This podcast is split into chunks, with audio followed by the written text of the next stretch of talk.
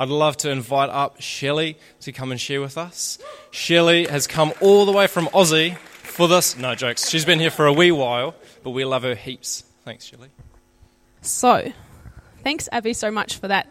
Um, I love it when um, what what you're going to share um, is confirmed by what other people share, and so thanks, Abby, for listening to God because I feel like we're on the same page. So this is great.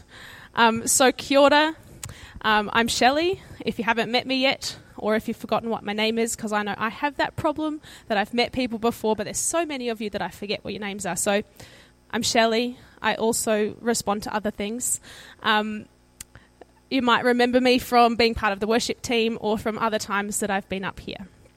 So, this is me. Um, I'm an Aussie, as Donnie said. I'm married to a lovely Kiwi called Dan. He's the ginger in the photo there on the left. Um, I come from an awesome, loving family, so you can see my parents there and my two brothers and their wives. Um, I'm a primary school teacher, hence the costume. Um, and I come, uh, I grew up in the most beautiful place on earth, and it's called Bundeena, And it's that's Sydney there. Bundeena's right on the very edge, and sometimes gets counted as Sydney and sometimes doesn't. Um, surrounded by a national park, beautiful beaches, um, and it's a really great place to sit and meet with God because how could you not notice Him in a beautiful creation? Um, after school, I studied music. I was going to be a music therapist when I grew up, but I haven't grown up yet. I've since become a teacher. Um, I moved to Darwin, which is the very top of Australia, um, to, to get a job because there weren't jobs in New South Wales, and that's where I met the lovely Dan.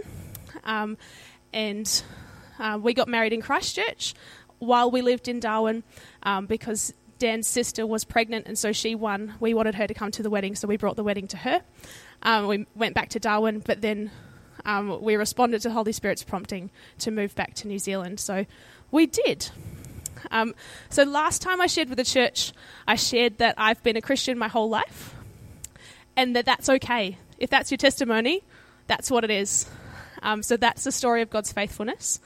Um, and I also spoke about how God has been faithful. And I think we know that He is faithful, but sometimes we forget. So I reminded people um, that He can be trusted to keep promises. He says He's going to do something, He will. Um, today, I'm going to be sharing a little bit about our church vision. So, building people, building communities, and in particular, I want to talk about being an authentic relational community. And so, the fact that Abby's already shared about being authentic is really awesome. So I can imagine that at the moment in this room, especially after our roller coaster of a week with level two happening again, um, that there's a variety of experiences going on. And also after watching the slideshow from Dre. So it could be that some people are excited and some are nervous, some are anxious or angry or grieving or celebrating or just waiting. Sometimes you're just feeling hurt and other sometimes we're just feeling a mix of things. It depends on what we're thinking about, and our feelings can be swayed by what's going on. So, my encouragement for now is to just come as you are. Jesus doesn't ask us to be anything other than ourselves. So, just enter in and see if we can um, get anything from it together.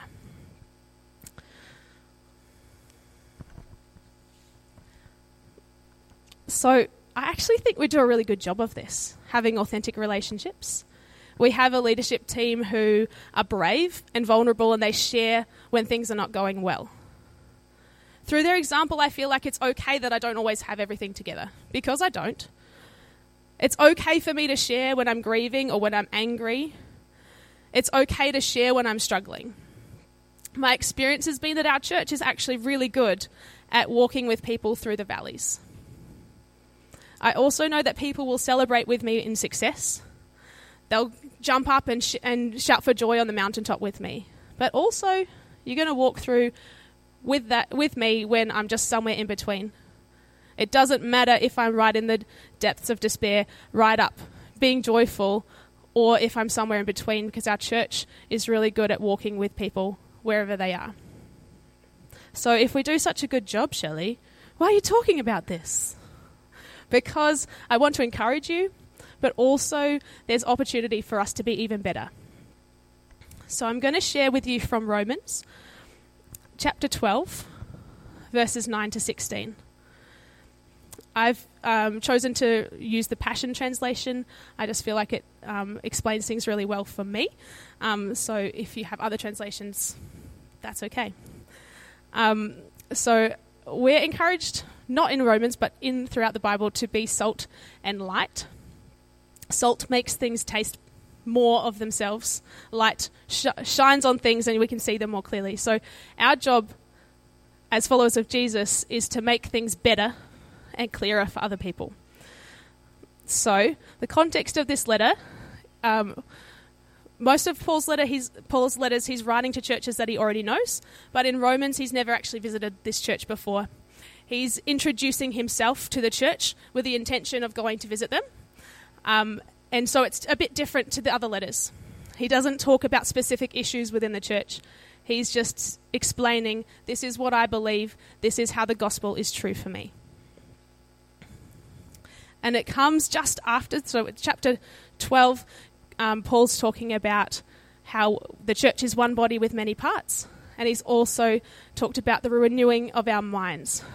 So, this section is entitled Transformed Relationships.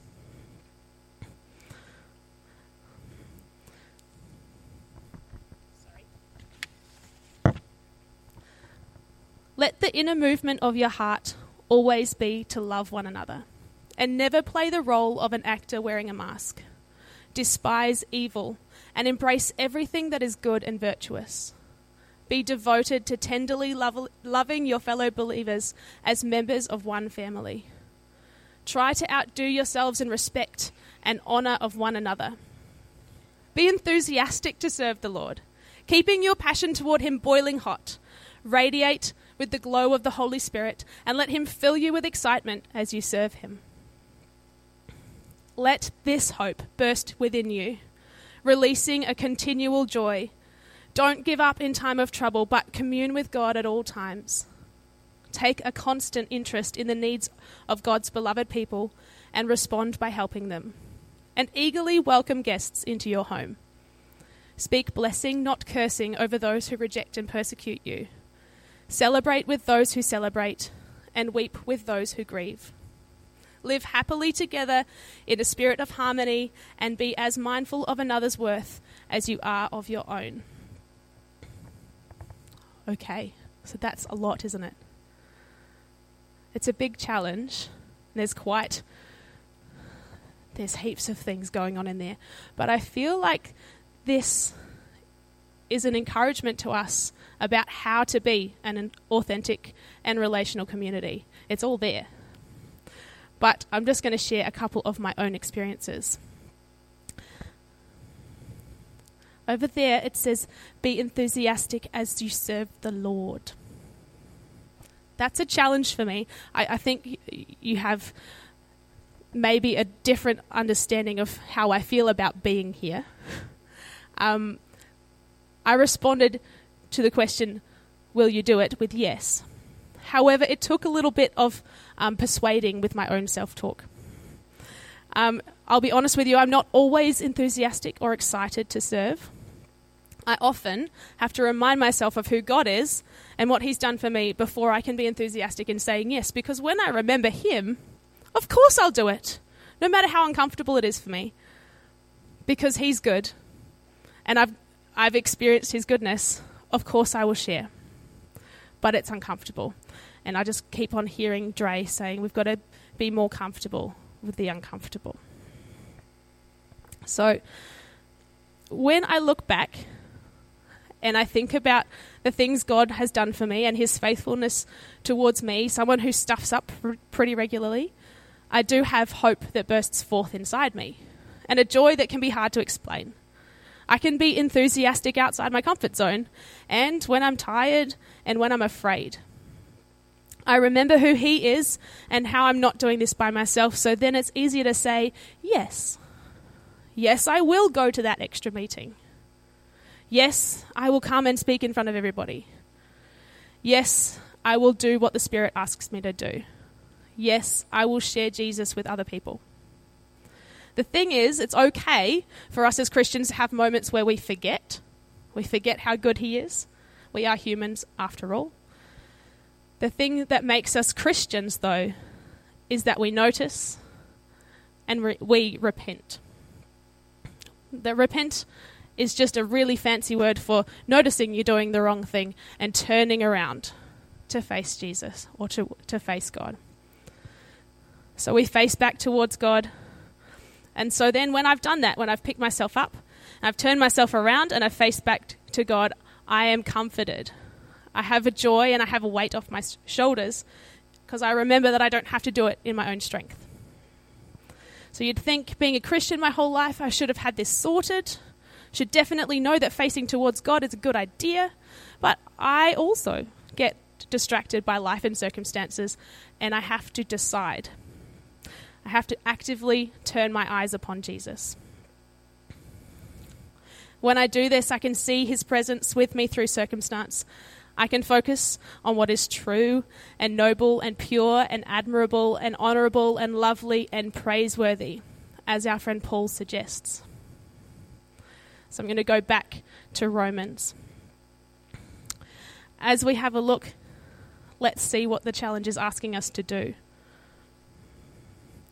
Love one another, despise evil and embrace good be devoted to loving our fellow believers. Outdo yourself in showing respect and honour. Being enthusiastic to serve. Radiating with the glow of the Holy Spirit. Being excited. Having hope burst forth within us with continual joy. Communing with God. Taking interest in the needs of others and responding. Welcoming people. Speaking blessing. Celebrating weeping, living happily together, and being mindful of others' worth. I see this scripture as a detailed explanation of our church's vision. We value relationships and community, and we want to be authentic in the way that we do it. And there's like a big old handbook that tells us how to go, how to go forth with it. And so I encourage you to read it. Um, but how do we move forward with that challenge? Um, as a teacher of intermediate students, I um, often look at the verbs in a sentence or in passages of writing. So, what's it asking us to do? Love, embrace, devote, be, radiate, burst, commune, respond, welcome, speak blessing, celebrate, weep, and value to do this, it's going to require sacrifice from us. Sometimes we're just going to not want to do it because we're people and we get cranky, we get tired. However, when we turn our eyes upon Jesus, we remember how awesome He is. And actually, you don't have to do it by yourself. So it's going to be a sacrifice of time and pride because sometimes you might not feel like helping that particular person that person doesn't listen when I do when I ask them to do this, or that person, oh no, they don't deserve food. They spent their money uh, on something they shouldn't have bought. We all have thoughts that are not ideal. But our challenge, if we're going to be a community that builds people and builds connection, then we're going to have to set aside all the stuff that we carry. I'm going to leave it at the cross and we're going to make a decision to turn our eyes upon Jesus and do something. We're already known as a church who love our community, but can you imagine if we were known for our continual joy, for sharing a bursting hope, for continually communing with God? Who else would come to know Jesus and be part of our family then? I personally would love to be known as someone who goes above and beyond in showing honour in responding to need and in eagerly welcoming people. I'd also like to bring hope and joy to those around me. And I know I can't do this in my own strength. But through His Spirit, I can, and I can go beyond my own strength and my own feelings and serve enthusiastically wherever I'm called. If we're going to be an authentic relational community, we have to move. It requires action. So I'm just going to share about this part. This part is the biggest challenge for me in that section. Lots of last year for me was immensely challenging. There were awesome moments of joy, and um, Dan and I bought our first house and we moved in, and there was lots of connection built between people, but I was experiencing an immensely difficult, yucky situation at work. It was deeply impacting people that I care about and respect, and I was angry. There was injustice. It shouldn't have been happening. I was grieving because I wanted things to be a particular way and they weren't. I was impatient because I wanted it to be fixed. I just wanted it to, to stop and be solved. And I wanted people to do that. I was really disappointed that people were treating people that I love in a way that I was not okay with. And I wallowed in it. I just sat there and I was like, this sucks. I'm really angry. I'm really disappointed. I'm really sad. I'm I don't like this. Why isn't it finishing? And I was scared that the the thing that was happening to my friend was going to happen to me too. So sitting in that place is not a comfortable place. And the thing that changed it for me was a challenge from my mum to speak blessing, not cursing over those who reject and persecute you. And I was like, no! She does not deserve it! She is the worst. Um, and it took a, a day or two for me to come to the point where I would actually even consider it. And I actually asked my Connect group to help me because I couldn't do it by myself. I didn't want to. She didn't deserve it. She was the worst. Of course, we've heard this already. So it was really hard. I had to shift my attitude from, I want to punch her in the face, um, to, wait a second, she's a child of God. I probably shouldn't punch God's creation. So my Connect group helped me, and we started together to pray a blessing over this person. And the thing is, since we've been praying that prayer, Dan has been helping me as well. He's a great husband it's actually been better. I've been released from the hurt. It seems really counterintuitive, but actually, praying for this person helped me to see them as God's creation. And God's creation acting out of their own hurt. So I've been praying for blessing and for healing over this person. And I have to decide to do that every day. The problem with her behavior hasn't changed but my attitude has. So, an encouragement for you is if you find yourself in a situation like this, it is hard. I understand it, it was hard for me. But to try and shift your attitude to blessing rather than cursing. And I know that people in your Connect group will help you because my Connect group helped me. Once you've prayed for them, I give you the bonus challenge of seeking God's wisdom to see them how He sees them to find out what is lovely and praiseworthy about them and thank God for that inside them.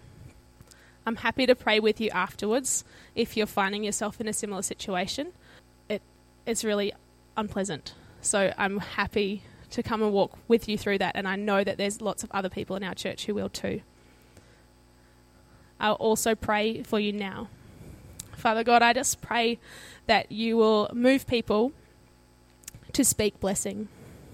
Father, I pray for attitude shift, but I also pray for your protection. I pray for your protection over situations and encounters with people who are hard. Father, I just pray for eyes to see them as you see them. In Jesus' name. God is big, He's got it under control. So the God I serve is bigger than any worldly circumstance. He's bigger than COVID. He's certainly bigger than any unpleasantness that I have experienced, and I continue to consider the character and the nature of God. And when I do, I experience profound joy in the revelation of who He is. He's a God who loves, He cares, He protects, He provides, and He blesses. In the difficult situations, I must choose to turn my eyes upon Jesus and to see and love people using his love for me. So let's work together to be a community like the one described in Romans 12. Let's continue to serve our community and embrace everything that is good and virtuous. Let's respond to the needs of people. And when we're facing the wrong direction, actively turn our eyes upon Jesus so then we can respond according to his prompting. So, which small action could you take to be part of our transforming community?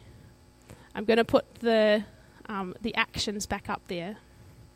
I want to encourage you to notice if there's something that someone in our congregation does really well and to tell them that they do it really well, as well as just to choose one that you're going to focus on this week. So, will you love one another authentically without a mask? Will you despise what is evil and embrace everything good and virtuous? Will you be devoted to tenderly loving your fellow believers? Will you outdo yourself in showing respect and honour? Will you just work on your enthusiasm and be enthusiastic to serve the Lord? Will you radiate with the glow of the Holy Spirit? Or burst forth with hope and joy? Will you decide not to give up and commune with God at all times? Will you take an interest in others and respond to those in need? Will you take up the super hard one and speak blessing over someone who really deserves a curse? Will you choose to live happily with one another? Or are you going to be really aware of people's worth? Worship team, could you come up for me? So I just want you to take a moment. If you see someone in one of those things, just a reminder to tell them. Yeah? There are some people in our church who are amazing at welcoming people eagerly. There are people in our church who are enthusiastic and take interest in the needs of others. We have a whole team of people who respond to those in need. So if you see that in someone, please tell them. If you would like prayer that, for that this morning, can you please come up and um, I will pray with you as well as some other people, depending on how many people come. That's the end. Well done, team. You sat there all this time.